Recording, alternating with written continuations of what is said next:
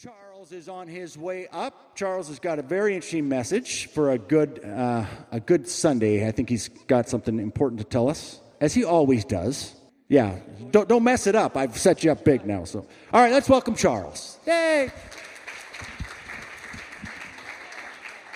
Hey, I'm really glad to see you here. It's just really a meaningful time to be together to worship on 15th anniversary of 9/11. Uh, did you guys know this was used as a uh, first response station right after the 9 11? Because it was just so close. It's such a, a powerful place to be here together on such a historic day. So, could we just spend a moment to pray? Would that be all right? God, uh, we just uh, turn to you.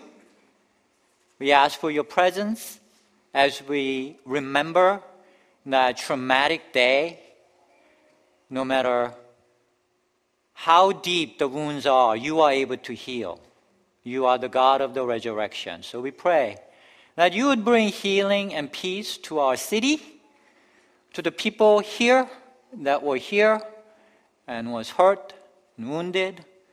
We pray for your peace and restoration. And we pray for peace in this world, that your presence and your way will be spread more and more and that we will have better way of life. We turn to you on this day and we ask for restoration and your presence in Jesus' name. Amen. Thanks for that. Doesn't that feel good to pray? And so God's presence always makes everything better, I feel. And on a day like today, I can't help but think about how different people from different cultures and different history and different convictions can come to such different mindsets and worldviews. Right? I mean, those terrorists who flew the planes into World Trade Centers, they did it in the name of God. They gave their lives. There's so much conviction and righteousness. They felt that they were dying for the cause of holiness and for godliness. And they all did this terrible thing, so certain that God would reward them and they would end up in heaven. Doesn't that? I mean, I just, it's hard to wrap your mind around it, doesn't it? On a day like today, it always makes me think, wow, people can come to really different ways of looking at things, interpreting things, and it can end up in like just incredibly different places, right? It's amazing. Even in our own country, I mean, let alone between America and the Middle East, even in our own country, there are deep divisions today, don't you think? And different people think very differently this presidential election, it, it, just is uncovering this, this deep division. I mean, I thought last election, seeing an African American being elected, I thought that was two elections ago, I thought that was the election of my lifetime. I thought I would never see anything that could top this. I think I was wrong this one coming up may top that, right? It's not just that we have a woman for the first time. So that's as historical, right? We have a woman for the first time. But what Trump has brought to the table, wow, right? I mean, this one is going to shape America for years to come. This is a very important election coming up. And it is just so amazing how different camps look at things and process things and come to conclusions in a polar opposite ways. Right? Both candidates are highly disliked. More than half the country dislike both of them. This is unprecedented. This has never happened before. And obviously, many, many Republicans just cannot stand Hillary, and Democrats just loathe Trump, right? That's where this is coming from. Between the blue states and the red states, between MSNBC and Fox News, you just look at how they interpret the events and you look at the talking heads. whether you're a Trump supporter or Hillary supporter, and how they spin everything that's coming out. It's just like these are two different universes. Right? This is not, we're not living in the same reality, how people are processing things, right? Just deep divisions. And that makes life difficult. I mean, even in personal life, do you guys have any friends or family or colleagues who are of the other party? Anyone? Probably most of us have people, you know, if you're from the South and now you're living in New York City or something, you probably, so you talk to them, right? Do you talk to them about these things? Does this come up? No?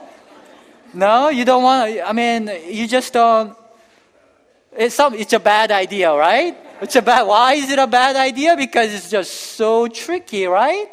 It never goes anywhere good. Never goes anywhere good. It always brings up only trouble and relational tension, and, and you love them, but then at the end of the conversation, you're not sure. and you don't want to be in that space because you, you are, you know, you love them. And so you don't, you just look away, look away, you know, carry on, right? It's tricky. But it's a very important part of our lives, these things that we believe in, how we interpret things. If we just say, okay, we're just gonna, I'm gonna think that way, you think that way, it's fine. Well, that's how these divisions just keep on getting deeper and deeper, and terrible things can happen in the end. And so, how do we navigate this? How do we, how do we like deal with these tricky, tricky things? Well, one thing that can help is this stage theory that we've been talking about the last few weeks in this sermon series, Stages of Life. I think that can help a lot. So let me just briefly recap this theory. It's just a theory, it's not the truth. But like Peter said last week, it can really help us understand human psychology. And that can really help with spiritual development, relationships. It's helpful, right? So let me just very briefly recap. Stage one is that selfish criminal stage, like toddlers. You just do whatever you want to do, no matter who gets hurt, sort of criminal stage. And people can get stuck in that stage. We can all think of people like that, right?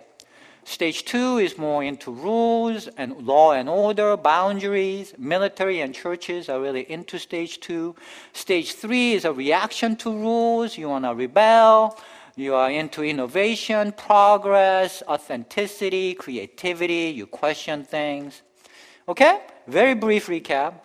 Last week, Peter talked about stage one and two and their interaction. Today, I want to focus on stage two and three interactions because, you know, this blue state, red state thing, Republican Democratic thing, it can really be understood as a conflict between stage two and three.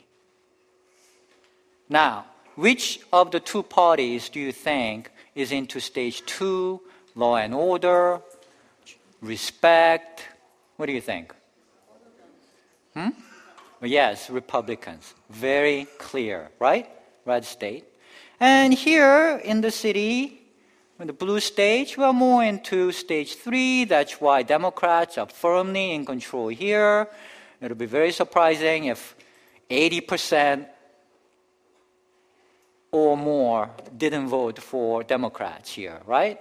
And so it's dominated by Democrats, and that explains it. Now, stage two and three each has its pros and cons. It's good to be creative, but it's also good to have law and order, don't you think? I mean, we need both.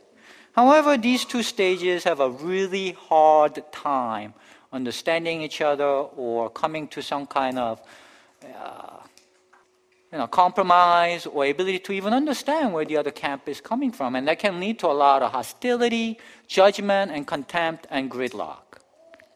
And that's why I think perhaps the most important biblical passage for this presidential season, election season, may be from the Romans chapter 14. I preached on this before a while ago, but I think it's worth a reminder, revisiting it, because it's so appropriate for this season. It's so apropos. Because the conflict between stage two and three have been present for a long time. It was present even in biblical times. In Rome, in the churches at Rome, which this passage addresses. There were two camps back then, very much like today. And they were divided over the issues of idolatry and Sabbath. Kind of like how we, in this country, we have divisions, sharp divisions over issues like abortion and LGBT rights. They too had their passionate issues, and they ended up being very confrontational and divisive, and it became such a big issue that it made it into the Bible. You know, in terms of how to handle stuff like that. And they were very passionate about idolatry and Sabbath because they were on Ten Commandments. Now, number two and number four on the list of Ten Commandments. So you really can't get bigger than that, right? Very big issues for people of faith. In Rome at the time, the meat was produced at a pagan temple dedicated to some false god, like Venus or god of orgy. And the meat would be produced by bringing a cow or something like that into the temple, and these priests would like do their thing and chant and do magical things, cut themselves up, and invite the, the blessing and power of that demon into the meat so that everyone who eats this meat would be infused and blessed by this false god. So today it'll be like seeing meat on uh, Whole Foods with advertising label like blessed by the god of orgy. 100% guaranteed. Money back if you don't get empowered this very week. Something like that, right? Now, so as a faithful Christian, how would you feel about buying that meat, financially supporting that practice of idolatry. That doesn't feel good, right? I mean, how do you feel? You know, hey kids, let's eat dinner. Hey, this week it's the God of orgy. Let's eat this meat infused with demon power and see what happens. I mean, that just feels, oh my God, how can you do that as a faithful Christian, right? And, and, and, Sabbath was the defining practice for the people of faith at the time. Sabbath was big deal, huge deal. Ten Commandments. And Jewish Christians felt, you know, these were very important issues, but the Roman Christians, Christians who became came to faith from Roman background, they just didn't see it the same way as the Jewish Christians. They were into biblical principles like Christ came to set us free from the law. A demon power has no effect against Christ's blood on me. Sabbath, you know, the law is made, Sabbath was made for man. You know, these are important principles. What's important is loving God and loving people. These are, these are not that important. So, you know, I'm just going to do what I want to do. And then the Jewish Christians were like scandalized by this. How can you call yourself a faithful Christian, a faithful person of God, and break willy nilly the laws in the Bible? If you can, if you can break Ten Commandments, what's left? It's loosey goosey, slippery slope down hell to hell. How can you stand above the Bible and pick and choose whatever you want to do? and do that with Ten Commandments? That's scandalous. You guys are not people of faith. You're not biblical. We stand on the Bible. And they just had a huge conflict. Can you understand this? Their worldviews and convictions were worlds apart. And this is what the Bible says about how to handle such controversies and divisions. Romans chapter 14 except the one whose faith is weak without quarreling over disputable matters. One person's faith allows them to eat anything, like meat infused with demon power. Just eat it, whatever. But another whose faith is weak eats only vegetables. The one who eats everything must not treat with contempt the one who does not. And the one who does not eat everything must not judge the one who does for God has accepted them. One person considers one day more sacred than another. Sabbath is a sacred day. God set it apart. Seventh day is sacred. Another considers every day alike. No special treatment for Sabbath.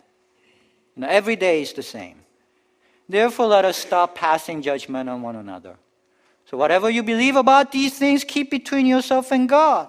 Blessed is the one who does not condemn himself by what he approves. The passage tells us these divisive issues that arouse such passions, it's disputable matters, the debatable things. And if, and I propose to you, if number two and number four on Ten Commandments is disputable matter, then pretty much every controversial topic that we are so passionate about is probably a disputable matter, right? By definition. If you have respectable, uh, thoughtful Christian leaders on both sides of the issue, it's probably a disputable matter. Now, this does not mean anything goes. I'm not trying to say everything is disputable matter, so just do whatever you want. That's not what I'm trying to say. God is love. The greatest commandment, which is to love, is not a disputable matter. It's not under negotiation. And uh, the historic creeds, like Apostles' Creed that define Christian faith, we are Christian church. Here, those are not negotiable and disputable. But so many other things that people fight over that seem to be just so passionate about. We need to really listen to this passage. Because to live in the same country and to be in the same church like ours, I mean, just look around.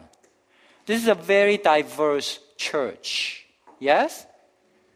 We don't have just one color here. We don't have just one background here. Just like the churches in Rome that have Jewish background and Roman background, we have various backgrounds here. And to preserve this community and this sacred space where we can connect to God, we need to really listen to this passage. Paul lays down three rules, three commands. First, he says, the one who eats everything must not treat with contempt the one who does not. This is the temptation of stage three contempt. Contempt comes out of stage three like white on rice. You know? It's Bill Maher. Have you ever seen him? You know, every word is basically infused with contempt, right? That's his shtick. You know, oh, you stupid people. You stupid Bible Belt people. You're being calmed by Trump and you don't even know it. That's just basically his shtick. That is stage three contempt. On the other side, temptation of the conservative is to judge. The one who does not eat everything must not judge. And there is so much judgment from the conservative side, right? Many Christian leaders are so quick to jump to judgment especially when there's like a hurricane, right? America is no longer following God. We are being punished. You know, we have slipped down from the glory days of Christian nation. We are no longer following godly ways. This is just adding insult to injury.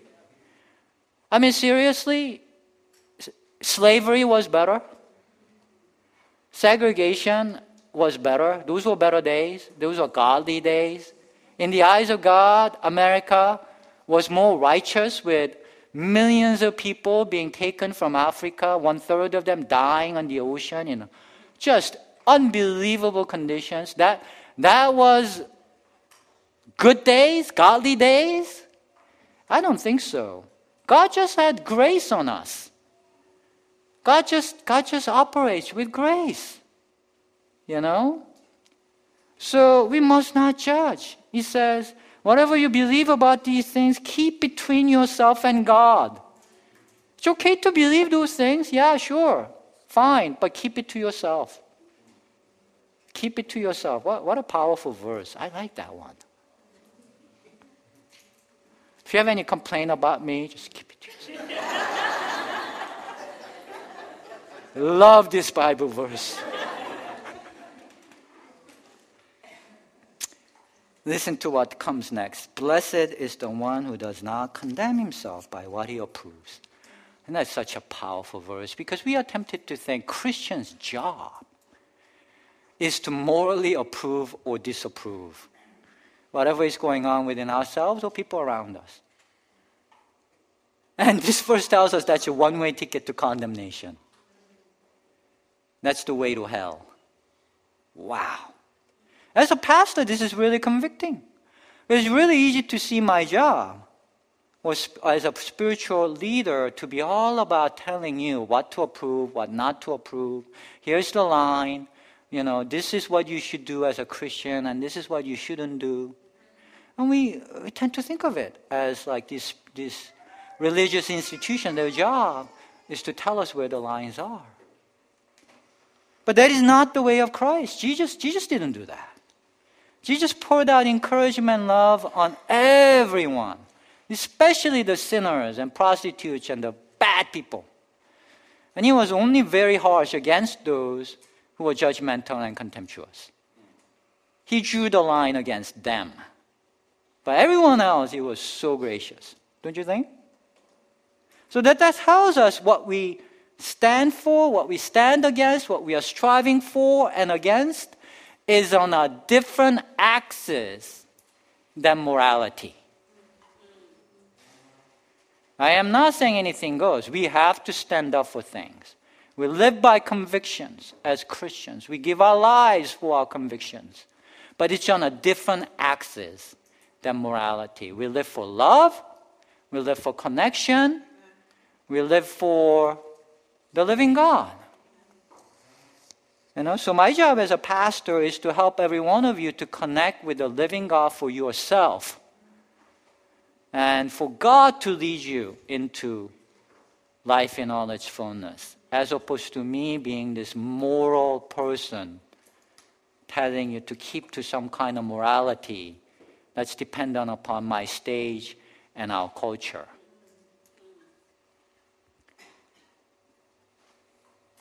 So, amen? amen. Sounds good? That's why this church exists. I like it. You know, I just love this church. You know, it's a wonderful thing to be in a community that's going for something like this. Gives life to everyone. I love it. So let me throw out some practical suggestions on how to follow the way of Christ in today's divided culture so that we can be the light and the salt and be different from how everyone else reacts to these controversies and divisions. Okay, sounds good? Okay, my first practical suggestion is be more aware of how your stage affects the truth you see. We need to really acknowledge that all the truths we see are affected by the primary stage we tend to be in. If you're stage one, I mean, you're going to be a criminal. Look at things that way. You know, if you're a Republican in Texas, you're going to be like, the truth will seem so obvious to you, and it's the elite media, liberal elite media, that's fooling everyone. And it's so obvious, and it's hard to understand how people can't see the con that's going on. And of course, if you're Bill Maher, it's just completely flipped, right? To the Jewish Christians in the Roman time, at the time of this passage, it was so clear that you don't want to get tangled up in idolatry and Sabbath. Ten Commandments. How can it be any more clear? Just don't do it. Why even risk it? Follow the Bible. Isn't that what we are supposed to do here? It was so clear. Paul calls that weak faith. Did you see that? Weak faith. They did not understand that it was their stage two speaking, and so they just judged away, thinking that was what pleases God. And the Roman and Christians, Roman Christians, it was so clear Christ gave us freedom from rules like Sabbath.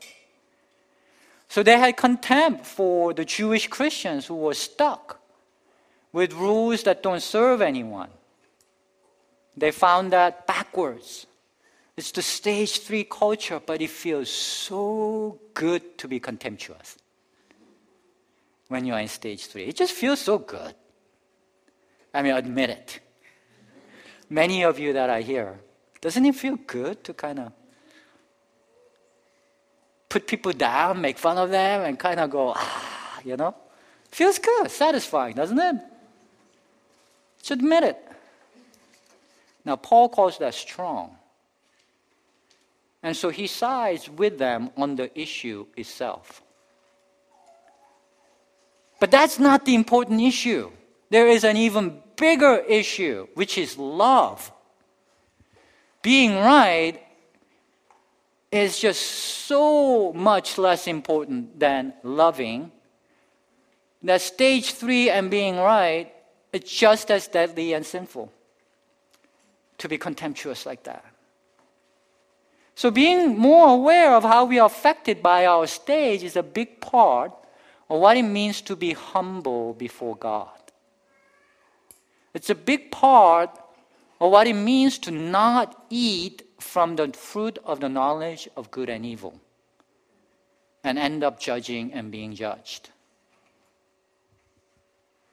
We need to be humble before God or we will condemn ourselves, as the passage concludes.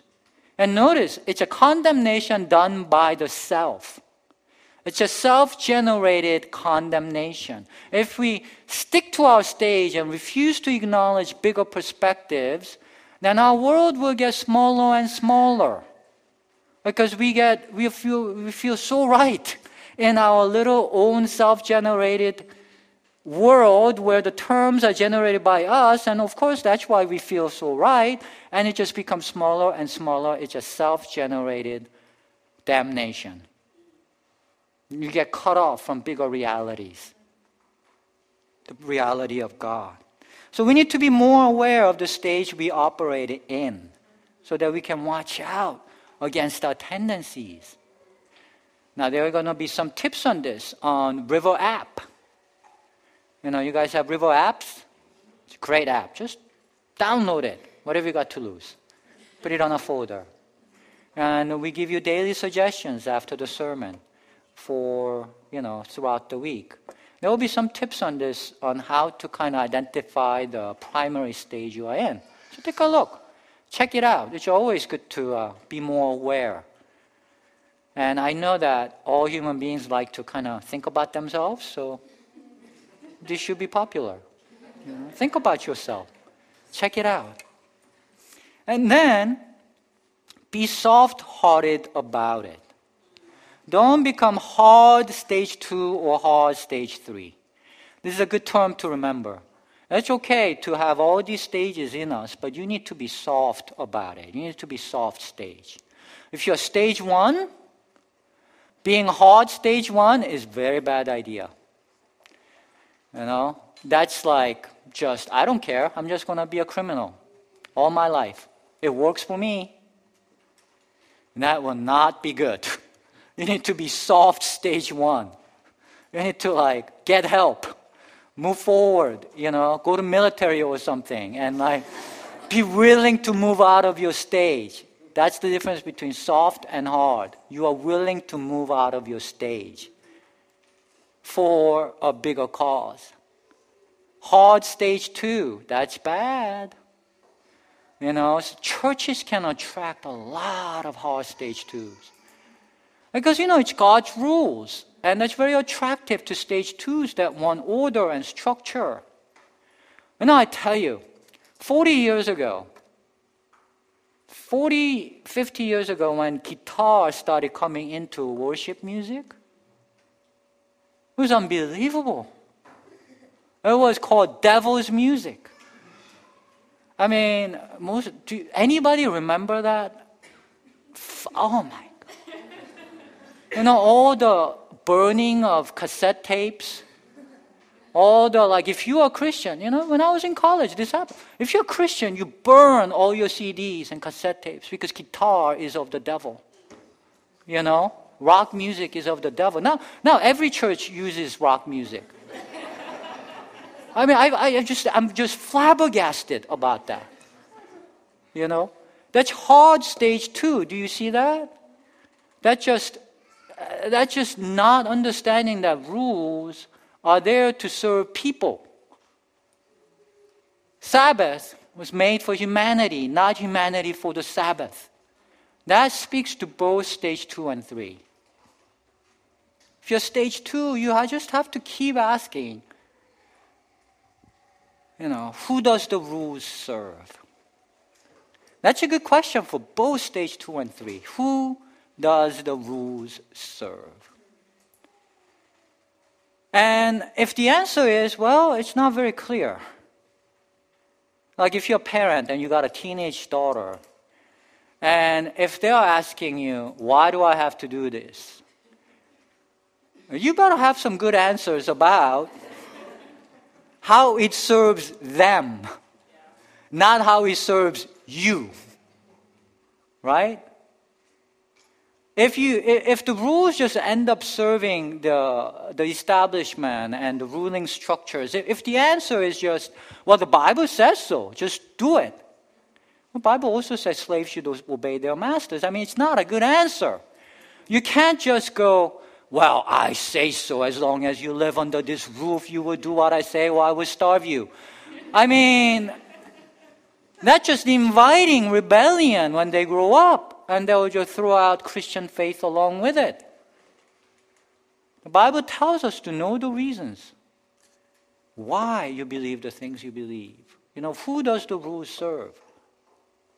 And if they don't serve anyone anymore, then be willing to drop it. Be soft about it. If it hurts people, slavery hurts people. Be willing to drop it rather than digging in your heels and like so many Christian theologians did, they say this is biblical, this is God's law, so we have to do it. Not just digging in your heels and being hard, stage two about it. That's not listening to this passage. And if you're stage three, you need to remember not all rules are bad. rules exist to serve people, they are good things. You know, they are good things. So, yeah, it's okay to ask and rebel and question, but it's exhausting to live without any rules. I mean, oh my gosh. You can't do it. Tradition helps people, it anchors people. There are good reasons for rules, and if, if they serve people, you need to be able to move ahead and say, These are good rules, let's follow it, instead of just always like, oh, you know, down with the establishment. Just bring down everything, down with the 1%, you know, and that's just all the answer. Just break all the banks and destroy them all. This is how revolutions happen, and, and we see all the, you know, communism, the French Revolution, things don't go well when you are in that space. Right? Amen? This may be unpopular in a stage three church too. Stage three city. But stage twos, two have their place and their rationale, and we need it, and it's just we have to respect and remember it has its place.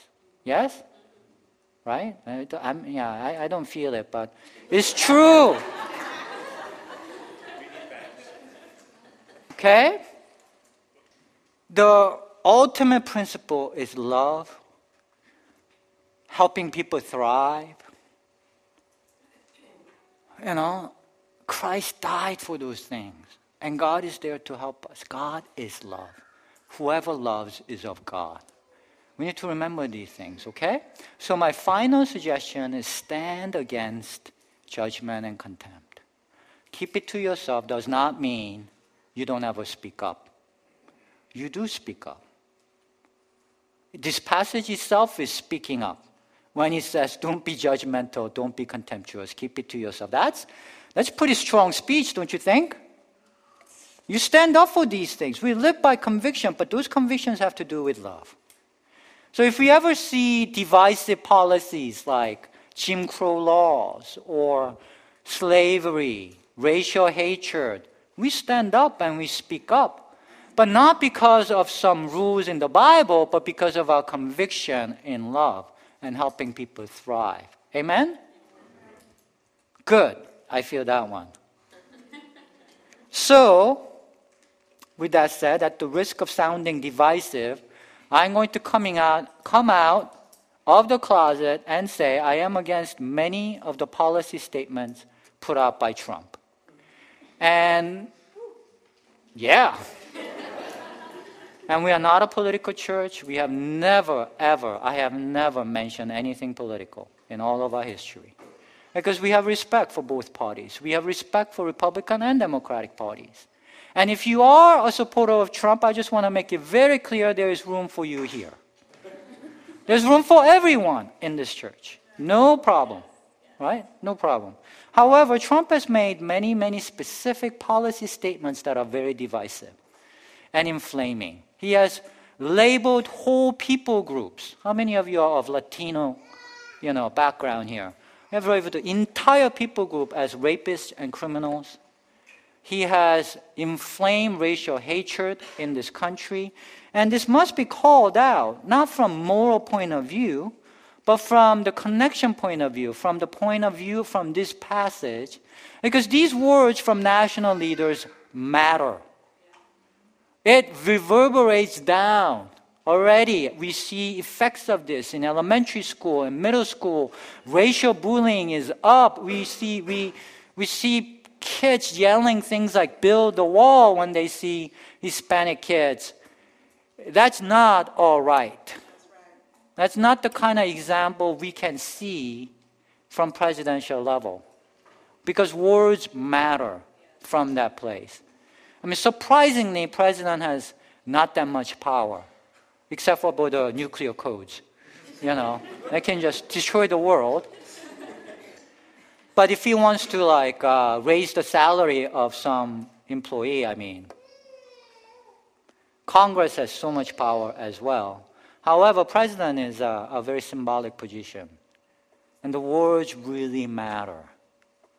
And this man seems to have very little understanding of what he is saying or what the implications of his statements are.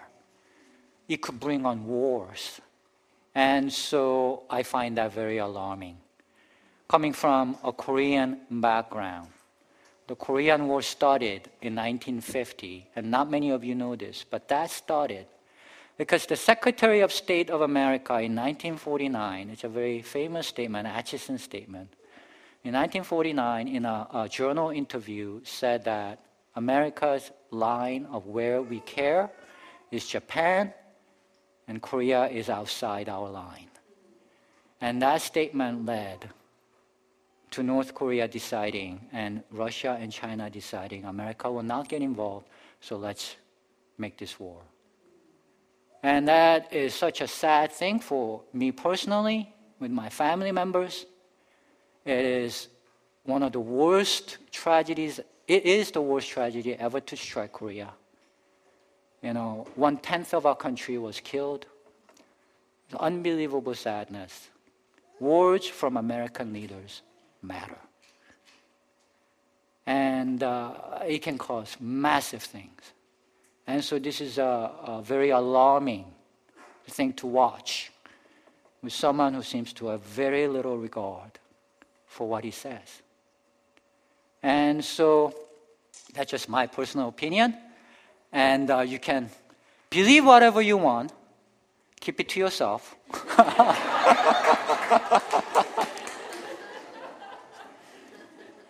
But I want to conclude with we have a higher law to follow, the law of Christ, than morality. We're not about morally approving or disproving. It's not our job. We live for love and connection. And God is here to help us. Living God is here to help us. And that is the good news. Sounds good? Let's live for that. Let me pray for us. God, on this historic day, we remember how people are so divided or can be so divided. We remember what tragedies can come from different convictions. And we ask now for your wisdom to come upon us and help us become transformed to be the light and the salt in this world where everybody takes their position and think they're so right. Help us to rise above this Help us to be like Jesus, O God. Help us to live for love and connection in our personal lives. Help us to live courageously and wisely, that our words would bring healing and power. And in every heart, I pray that you would help us to gain the wisdom to rise above the stages and the cultures that we live in so that we may become like shining stars in this world. In Jesus' name we pray. Amen.